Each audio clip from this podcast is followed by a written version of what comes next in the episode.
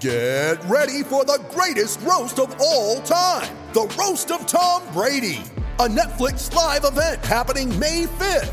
Hosted by Kevin Hart, the seven time world champion gets his cleats held to the fire by famous friends and frenemies on an unforgettable night where everything is fair game.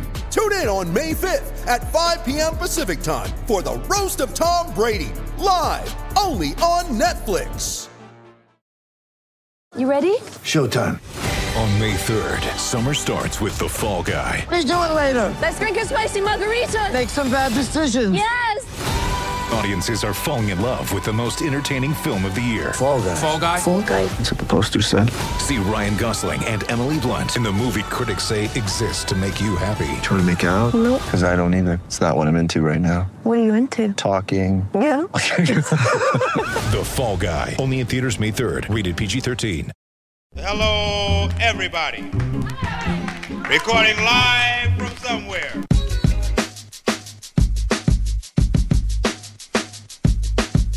What's good, everyone, and welcome to another episode of Skates and Plates on the Hockey Podcast Network. I'm your host, Brandon Rowicki. Well, how about that to close out the work week?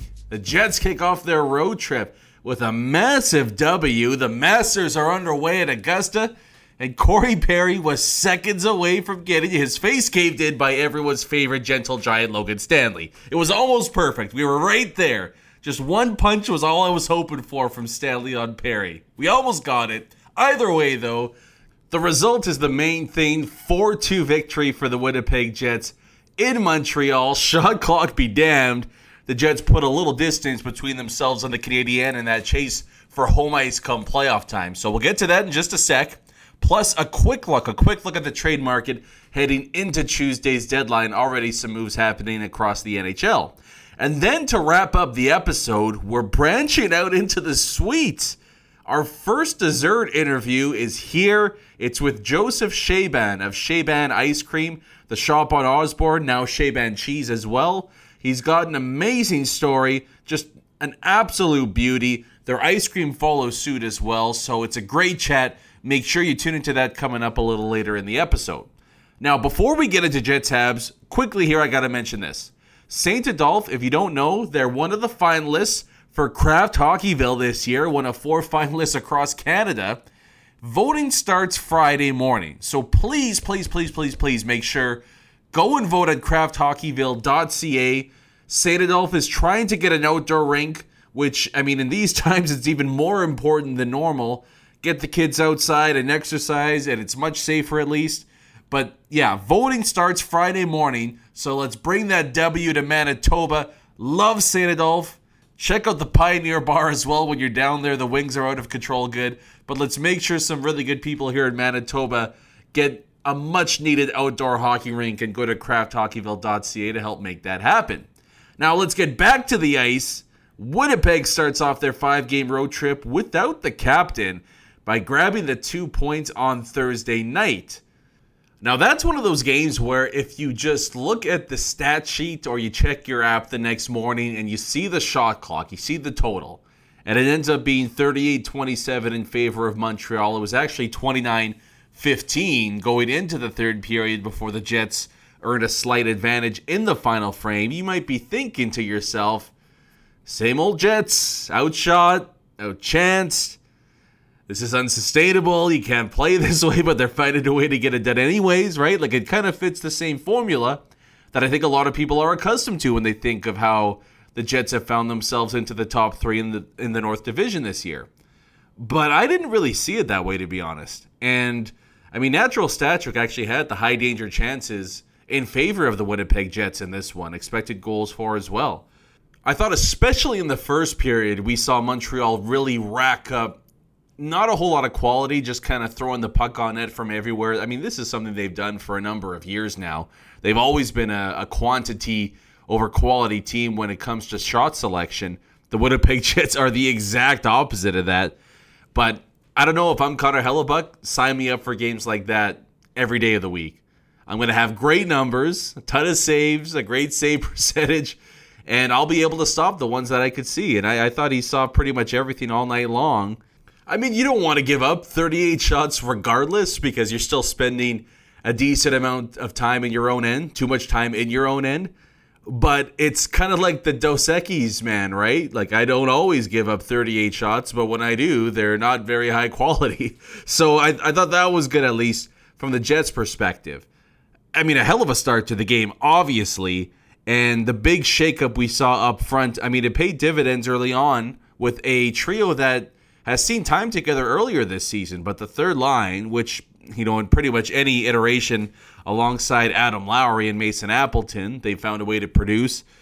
And they didn't waste any time producing again. Perreault, a great play, a great pass to Josh Morrissey, who just unleashes a picture perfect shot there. I, I love that line. And it, it has been you know, they haven't been together a ton this season because of injury, and, you know, Paul Maurice clearly prefers putting Andrew Copp beside Adam Lowry. But we've seen Lowry Perreault Appleton absolutely take it to the opposition. I mean, they've feasted on anyone they've gone up with this season.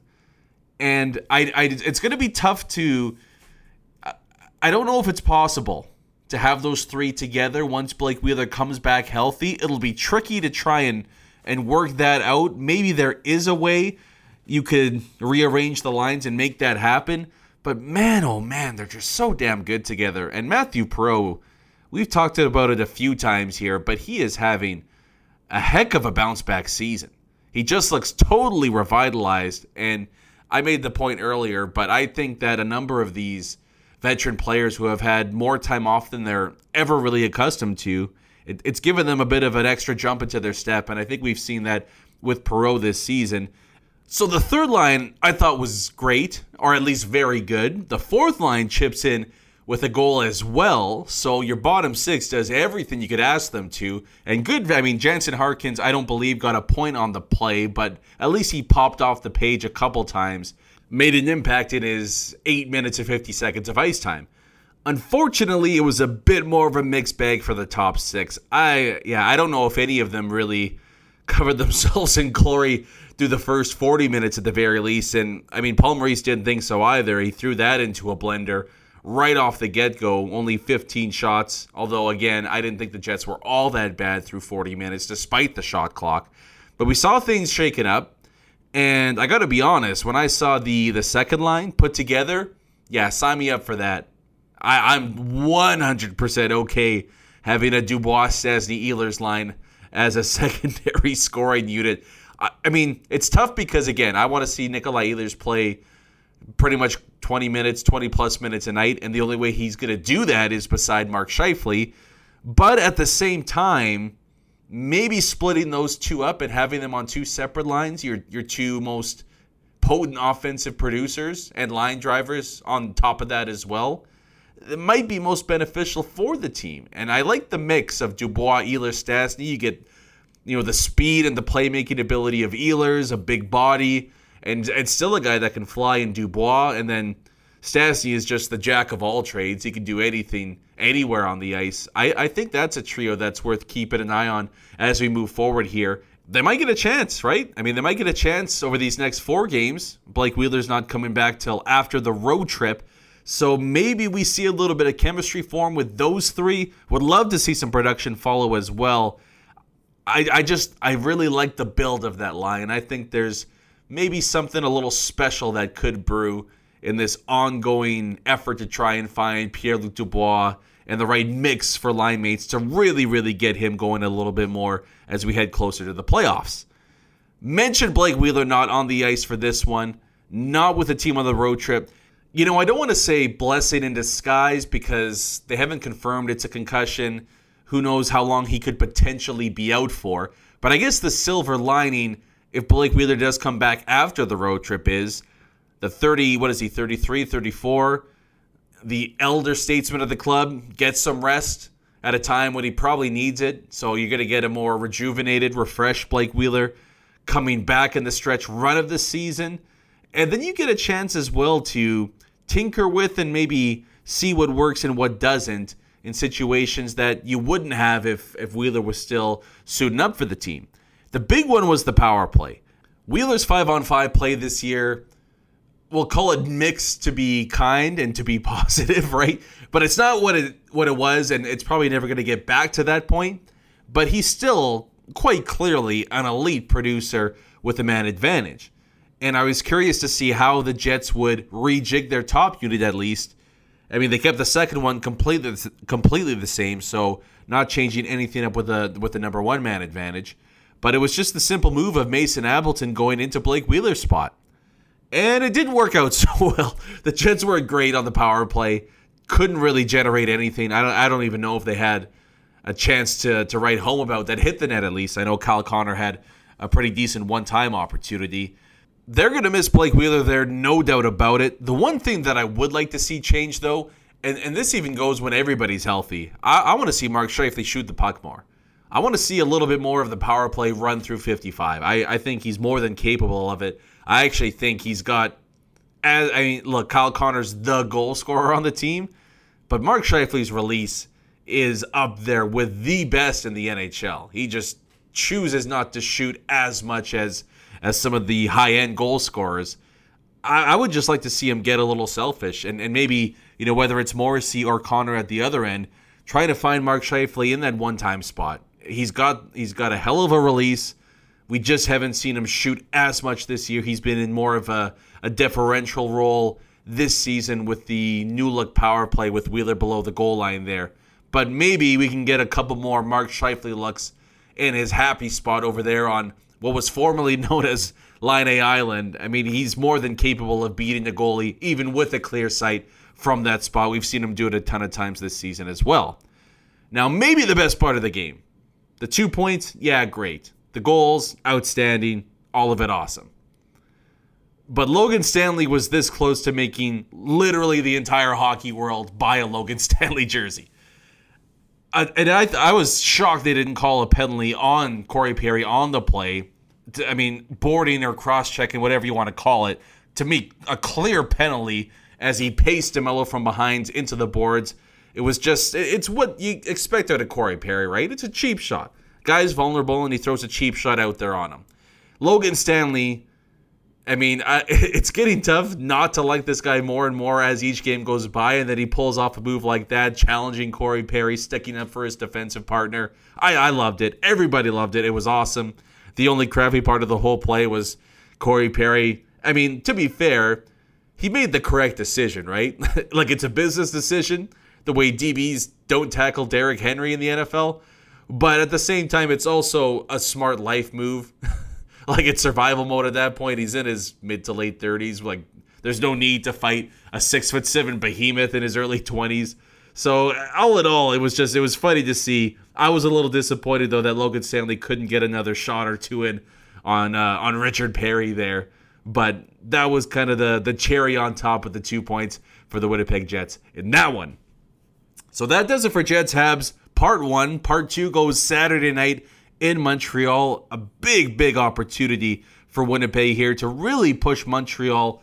I mean, realistically, out of the equation in terms of catching them at that point, it would just be a three team race for one of the top three spots in the North Division. I know Montreal still has games in hand, but eight points back with only three in hand, right? It's going to be tough for the Habs, even with that amount of, of runway, to, to truly catch the Winnipeg Jets. And now the Jets are only one point back of Edmonton. They hold a game in hand on the Oilers. Quickly, I said before, I want to get to the trade deadline. The Islanders make the first big move, getting Palmieri and Winnipeg's own Travis Zajac. The Zajac family is a bunch of beauties, and Travis is as well. So good for him for getting a chance to maybe go on a potential Stanley Cup run once again. But that's the big move. And once one big move comes, the rest of the dominoes start to fall. We actually saw that too. Columbus resting David Savard. Sorry, I shouldn't say resting scratching him so he doesn't get injured because it's pretty clear they plan on moving him before Tuesday's deadline. And again, it, it seems like it's coming down between Winnipeg, Boston has been hot and heavy. Tampa Bay has been the sneaky sort of under the radar team trying to maybe pull a fast one on everyone and grab David Savard out of Columbus as they look to reload for their Stanley Cup repeat. That would suck. But it, it is intriguing that Winnipeg remains in the hunt for David Savard, and we'll see if Chevy pulls the trigger on that. Josh Manson is an interesting name. A, a, lot of you guys mentioned to me that Manson is someone to look out for because Chevy never goes for the the obvious move, right? It was the same when he grabbed Stastny at the deadline a few seasons ago. I, I would I, would- I would just like to know what the trade package going to Anaheim would be before I say yes or no on that deal. And I, I hey yeah, like wow, real insightful comment. But but it's I, I just don't know. I don't know how much like is Anaheim going way way way overboard here. Like if they're asking for a Heinola or even a Samberg and a first round pick, the answer is no.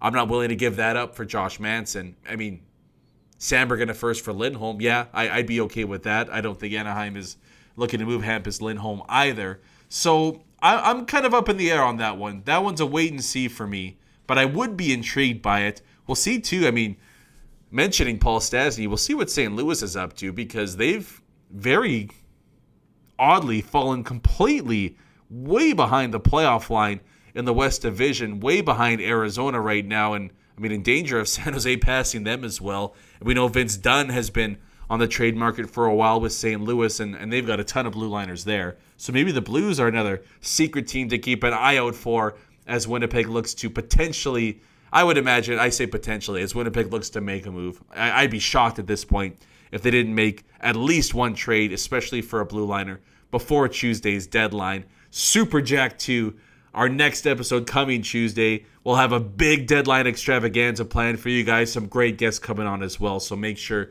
you tune in in a couple days for that. But quickly here, trade deadline season up and coming in the NHL. It just passed in the NBA, and basketball season won't be around forever. So you better get on on the action now with DraftKings, the leader in one day fantasy sports. DraftKings is giving new players a free shot at millions of dollars in total prizes, and you can claim your free shot at millions in total prizes using code THPN during signup. Playing daily fantasy basketball, super simple. You pick the lineup, stay under the cap, and you see how your team stacks up against the competition. Every dunk, steal, assist, three ball, it all means so much more with the DraftKings daily fantasy lineup. Baseball fans, you may have missed out on season long fantasy, so if you did that as well, now's the time to get in on all the daily fantasy action, where DraftKings has even more ways to make it rain for you on payday. And with DraftKings, of course, payday comes every day for players, so what are you waiting for? Head to the app right now. Download the DraftKings app now and use code THPN during signup. This week, DraftKings is putting you in the action with a free shot at millions of dollars in total prizes. That's code THPN, and you can get a free shot at millions of dollars in total prizes only at DraftKings. Minimum $5 deposit required. Eligibility restrictions apply. See DraftKings.com for details. We mentioned it earlier in the episode. It's time for something sweet. That's right. And I couldn't have picked a better person to help us kick off the dessert portion of the plates part of Skates and Plates. Really excited to have the ice cream, the dairy master himself, Joseph Shaban of Shaban Ice Cream and Shaban Cheese is here to join us. Joseph, how are you doing today? I'm good, thank you. It's a pleasure being on your show. Well, let's get started. We'll go back to a couple years ago. You have a really awesome, beautiful story about how Shaban got started. Can you just let us know the details about how everything began a few years ago? Yeah, so my wife, uh, she's from Syria, and her family were refugees in Lebanon and scattered all over the Middle East. My parents are actually Lebanese, so some of them were staying at our house in Lebanon. And when we moved to Winnipeg in 2015, I was recruited to open a cheese factory here for someone. And at the same time, the refugee crisis was happening, and I was looking for someone to help me try to bring her family to Canada, and it was it was unbelievable. I didn't know anyone in Winnipeg, and by luck, I found someone that said, "Yeah, the South Osborne community is trying to help Syrian refugees, and they're having a meeting." So I went to that meeting, and I just told them I need help. My wife's family, they're all refugees, and they lost everything.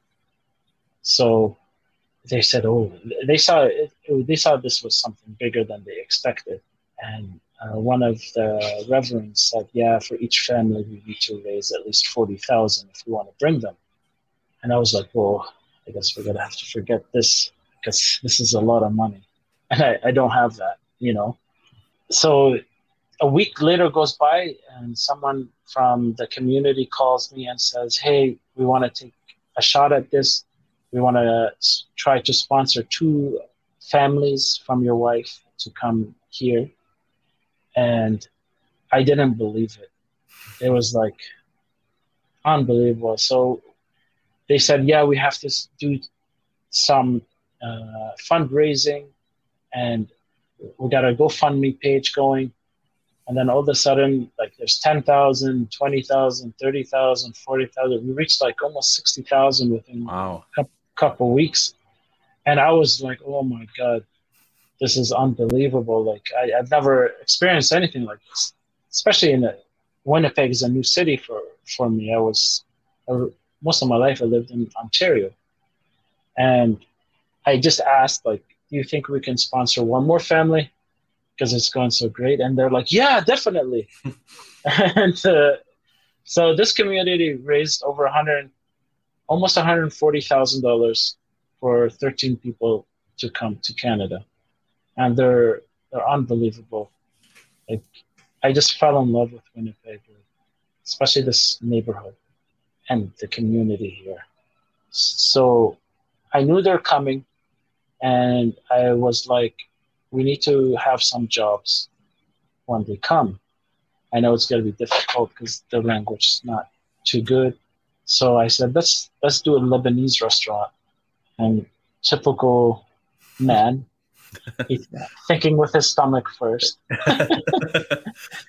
we, were, we looked in this neighborhood in uh, South Osborne, and there used to be a banana boat in the location we were in, but it's torn down and they rebuilt it, and it was just not just a shell. There was still gravel on the ground, so it was just windows and a sh- and and walls, uh, but nothing inside. And I was like, this would be great for a Lebanese restaurant. What happened? I started asking people that I knew in the community. I asked my friend Daryl, "Hey, what do you think of a Lebanese restaurant here?" And he's like, "Are you out of your mind? Like, what? What do you? you know, it's a high risk." Uh, it definitely it is a high risk. And he goes, you know, there used to be an ice cream store there. And when he told me that, I was like, no, I, like, so I, I, was born as a second generation cheesemaker and dairy scientist. I'm like, you know, why don't we make ice cream here and make it from scratch? We can have like a really unique concept. And he's like, this sounds really good if you know how to make ice cream.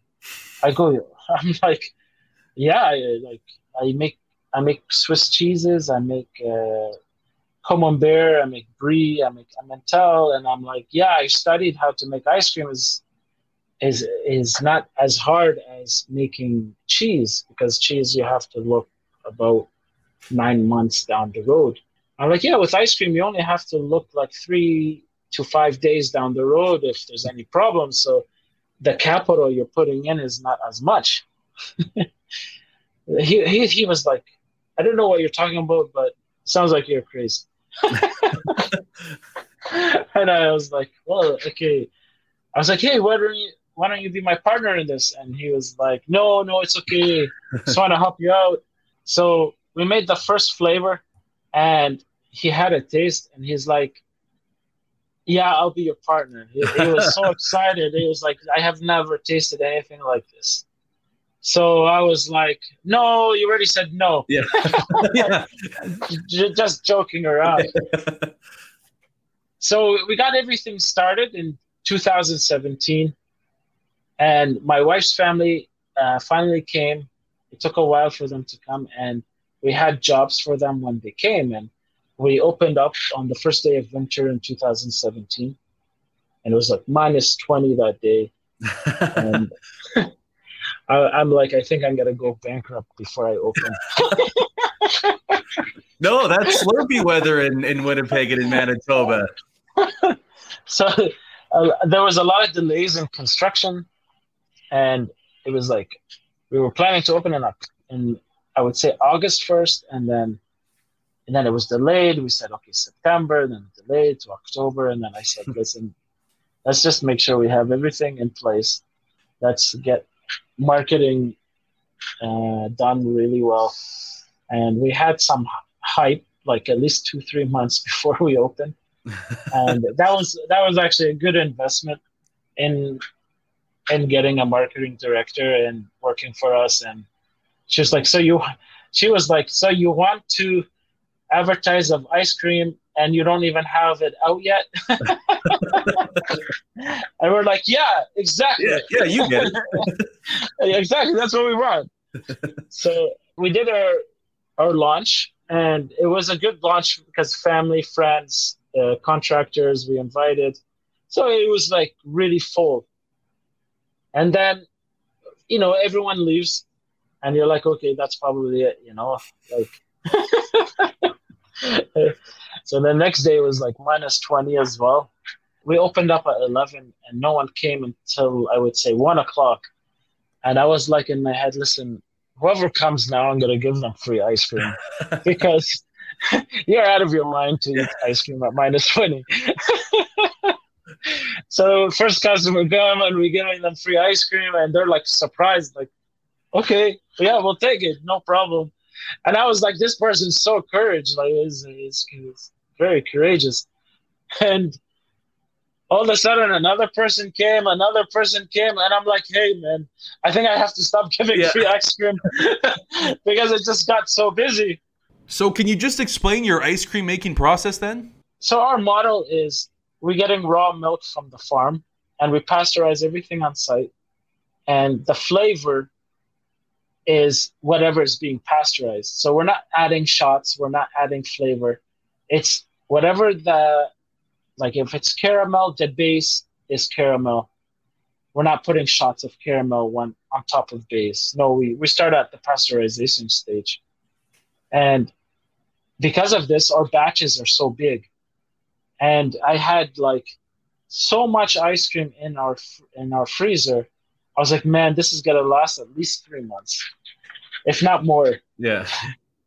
I I was shocked. Within three weeks, it was all sold out, Wow. and it and it was in December, and I was like, thank God we opened in December. Like it was a blessing from God because if we opened in the summer, we would have been shut down for two weeks after we were open, because it, for each flavor, it takes about three days, three to four days, depending on which flavor it, it is, to make. And we have about 15 flavors, 14 to 15 flavors. And it's like, if we run out, you need another 15 days of production to yeah. get back to it. So that was really exciting. And uh, slowly, slowly, we got into it. And one of our values values is community and giving back to this community was a big thing for us because they're the ones who helped our my wife's family come to Canada, and we're so great grateful for this. Now, we've seen other restaurants go to this subscription model, but you were the first in the dessert industry to go towards an ice cream subscription model, something I had never seen before. You did it to save the business during the pandemic, and it's something that has been absolutely out of this world awesome. We had a great summer. Our downfall was winter. Like we do make some money in the winter, but it's no, no near enough to cover all the winter months. Like Mhm. we run at a loss. So we were like, okay, by next winter we gotta figure something out. We we either closing or we, we gotta do something. And all of a sudden the pandemic happened and we're like we we shut our doors in March and it starts getting busy by April. April, May, June, then this is Mhm. our this is the time we make our money to cover a lot of the loss. And I'm like, oh my goodness. The doors are sh- shut down. Everyone went on uh, the EI assistance. I was looking at my wife. She's my partner, and Daryl's my partner.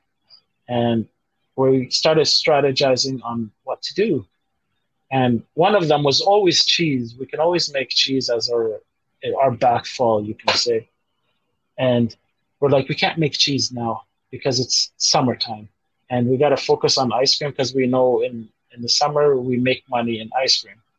So there was like, hey, someone told me of a subscription, like an ice cream subscription.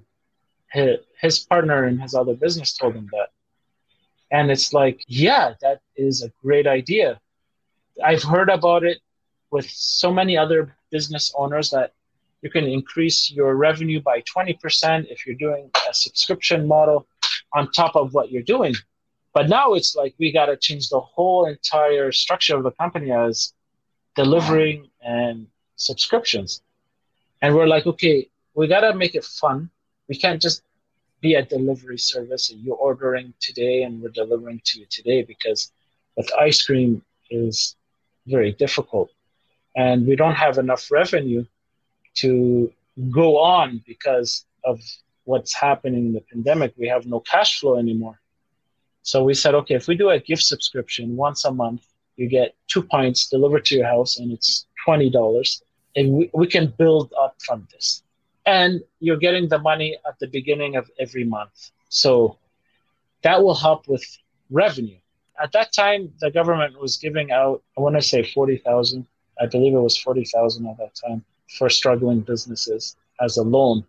And we definitely took that. and all that money went to software and how to launch this platform.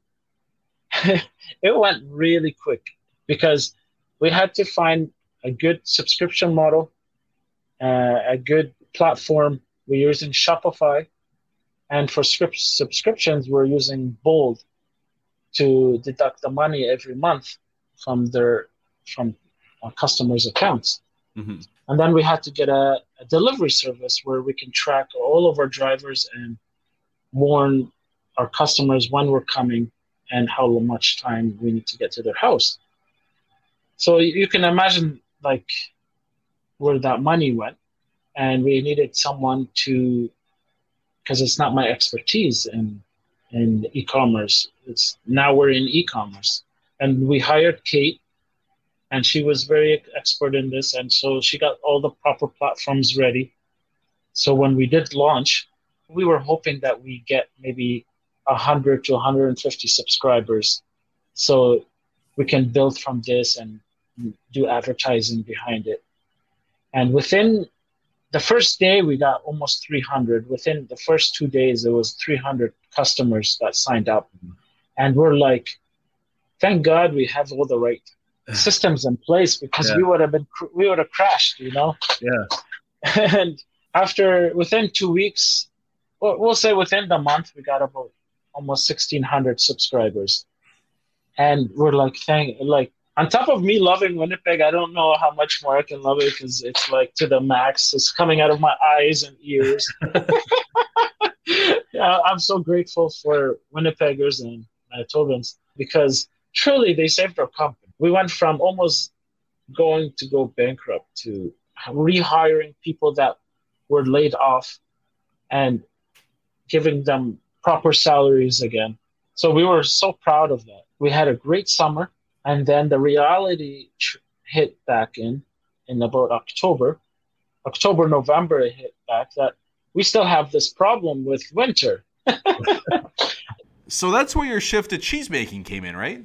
people do consume ice cream, but it's just not enough to sustain your overhead. So at that time, I'm like, okay, let me strategize what to do. I said, listen, let's go back to my knowledge and I can make cheese. We have the equipment to do that.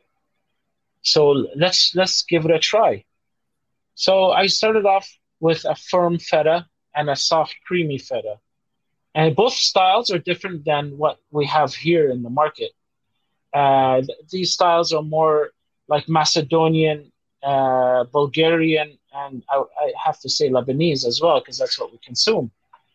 And I gave some to my friends, and they all gave us positive uh, reactions. And we had to adjust the salt level, because in Lebanon, our salt level is like really high. we we love salt. We're here in Canada. We have to put lightly salted, you know. and so that was the only adjustment we had to do, which was very easy to adjust. And we launched it in December. I started off with some specialty stores, and that went really well. Uh, more and more people started taking. So I, I, was like, okay, let's start adding another uh, line. Like we have lebni, uh, which is like Greek yogurt, but much thicker and and more uh, cream inside. And it's best way to explain it is higher in fat and higher in protein. Uh, but it's not like cream cheese, which is like 30% fat. It's only 10% fat. Mm-hmm. So it's it's really good uh, source of protein and probiotics, and it's different than what's on the market because it's almost like a cream cheese. And then the second product we launched, or sorry, that was the third, is we had the firm feta, then soft feta, uh, then we had uh, the lebni, and then we said, okay, let's launch ricotta, and that got launched like two weeks ago, and it's going really well with the ricotta. A lot of people are liking it. Um, you can use it in your lasagna, or you can use it in uh, sweets, uh, like cannolis. So when we saw that, we are like, okay, why don't we launch? Uh, well, the last thing we want to launch. For me, I don't want to have so many product lines that we lose focus. Is just have five product lines surrounding cheese, and then try to market those individually properly. When you have so much, you can't really uh, focus on it. And the last thing to complement the ricotta is mascarpone, which mm. it's very close to ricotta, but it's a higher uh, cream fat. It's around 30%. So it's all ranging around the same product lines. Even though my passion is and I grew up with when I was growing up because my father had a cheese factory is Camembert. Is Camembert and Tilsiter and Appenzeller and Emmentaler.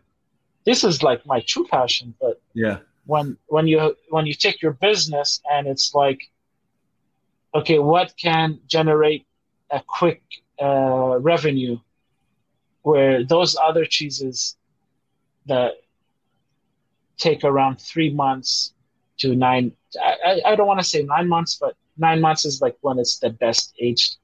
But you, you say three to five months aged, and it's sold out the door.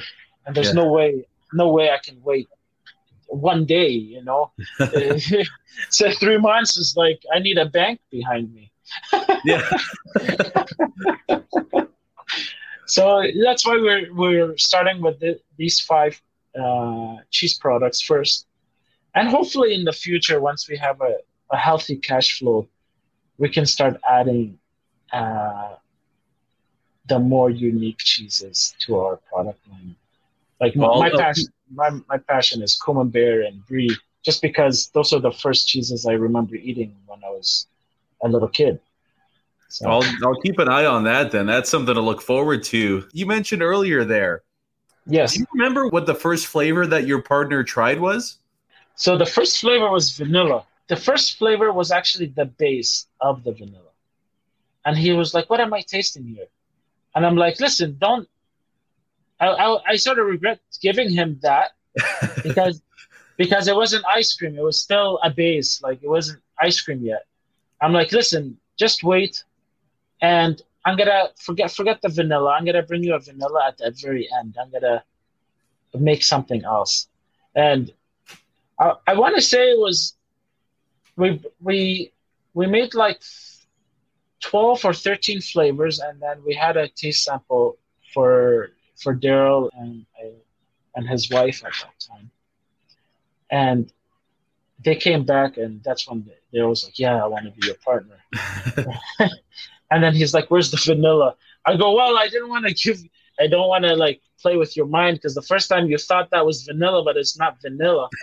so, so the vanilla, like uh, the one that we made was, we use real vanilla beans. Uh, we use uh, honey, and at that time we used cottage cheese. it came out really good, like really, really good.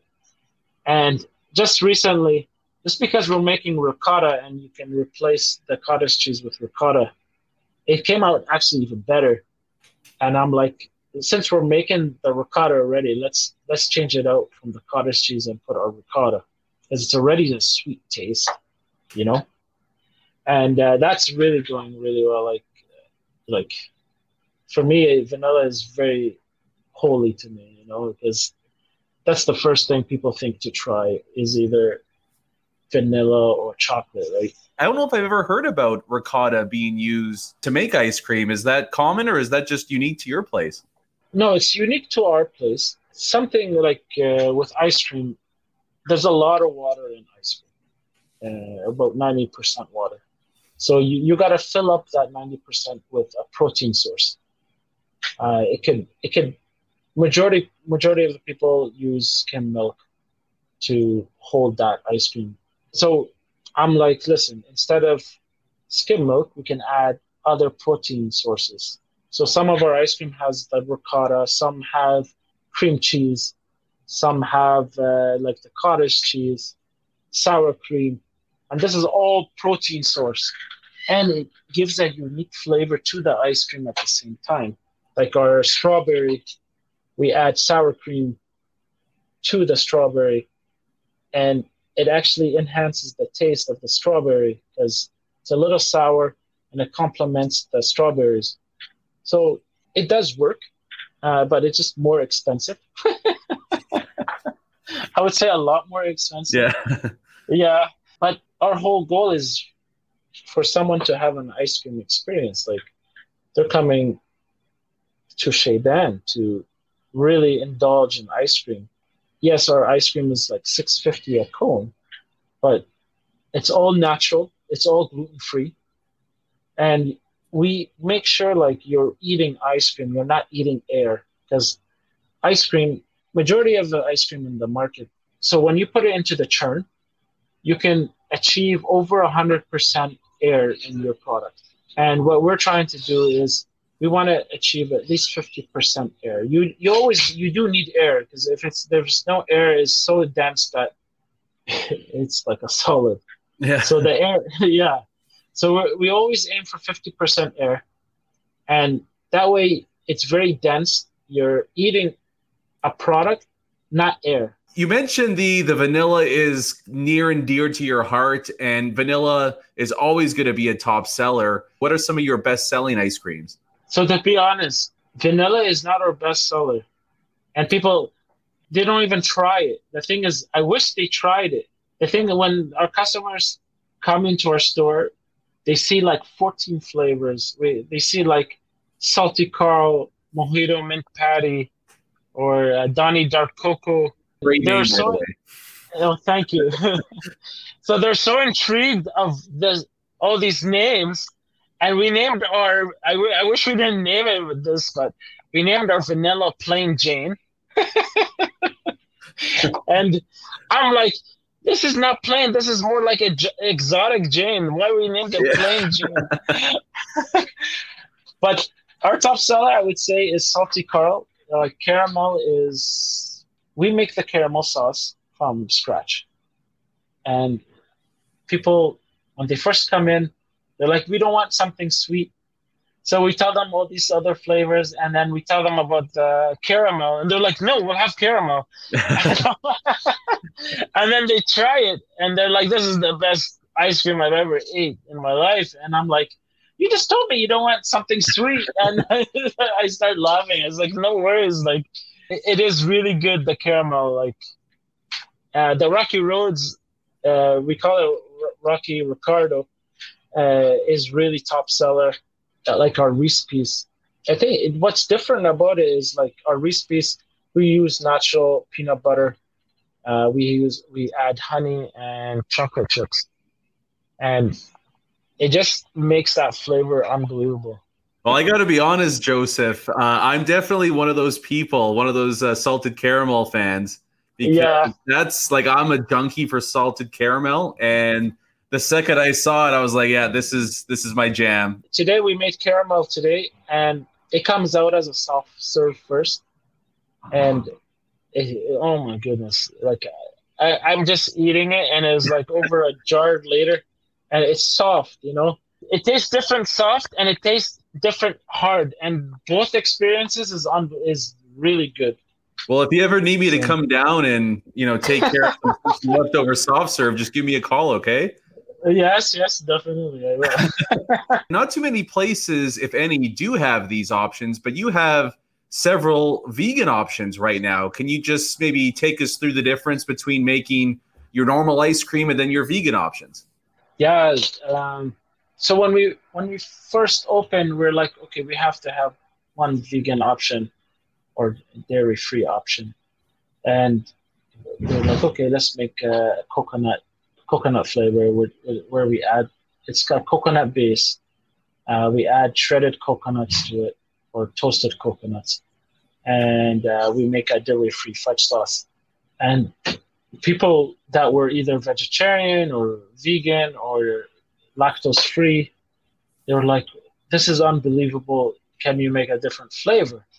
So we would always have like a featured flavor as a dairy-free option and more and more people started asking like every third customer was uh, dairy free they were asking so we're like listen why don't we just make like six or seven flavors that are always on the board and we can just rotate it in our shop. So we have right now about seven flavors. We we had to make another caramel one. That was the most recommended one to make for a dairy free. Uh, we have a cherry chocolate. We have a chocolate uh, we have mango, which is like I love that one. One of the other, I believe it's a, a newer addition to your menu, but can you explain what a booza bite is? So uh, a lot of people get disappointed because they think there's booze in the ice cream. Booza is actually ice cream in our language in Arabic. Oh. So we wanted to add a smaller size because we have 500 mil, like a pint size. Mhm.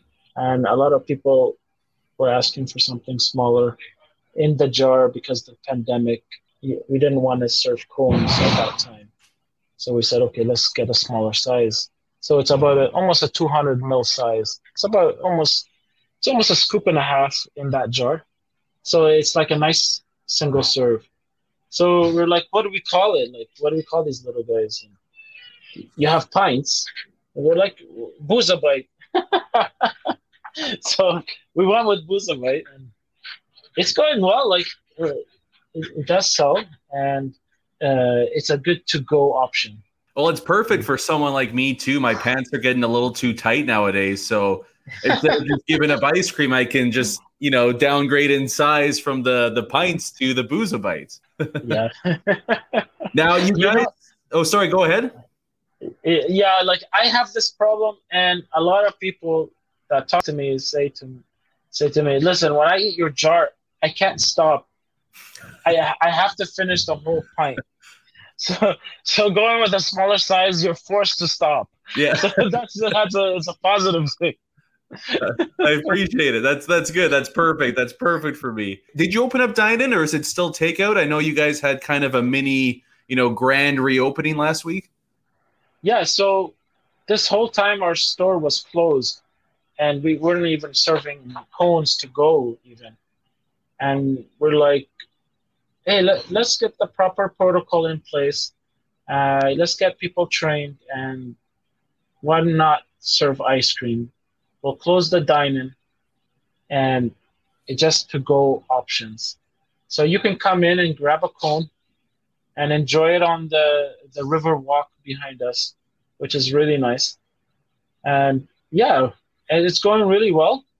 I didn't think this many people would come out and buy ice cream because of you know the pandemic but you know as long as you're safe uh, we have proper things in place that way you you're getting a good ice cream and you're not worried I got two more questions for you here. We ask everybody this before they leave, but I've never had a dessert or a sweets place on the podcast. So this is uncharted territory for me.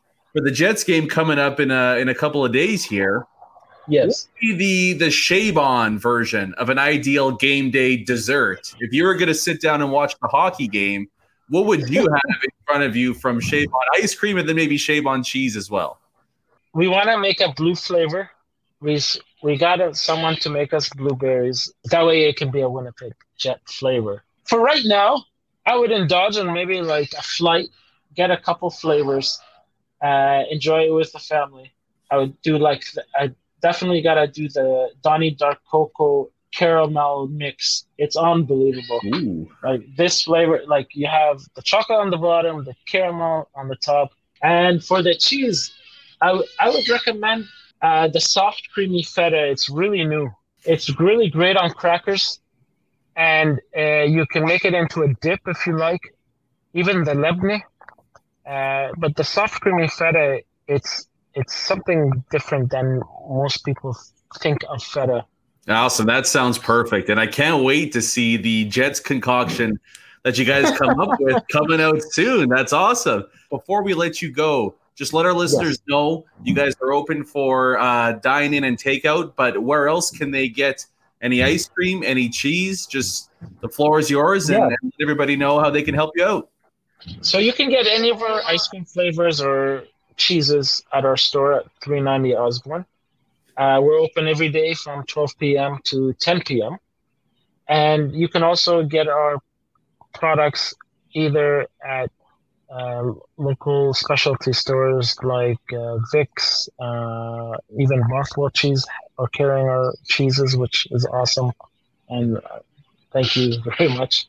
Uh, Co-op has it uh, Sobeys and Safeway started carrying it, which I was like so thankful for because they help save our company. They can go either to ChaebanIceCream.com or ChaebanArtisan.com and go under retail locations and see where they can grab this amazing stuff. Awesome. All right. Well, we'll keep in touch, Joseph, and uh, I'll, For I'll sure, talk to you by sure. the end of the week, okay? Awesome. Thank you. That's it for the week. A big thanks again to Joseph Chaeban for joining me. Just the nicest guy, hey? Make sure you head on down to Osborne for a cone or a bowl. I'm actually going to grab some ice cream. Ice cream.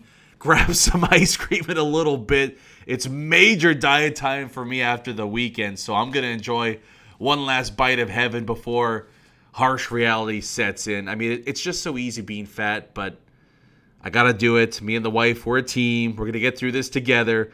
But I'm gonna grab a salty caramel ice cream on my way out before the uh, before the hard work kicks in.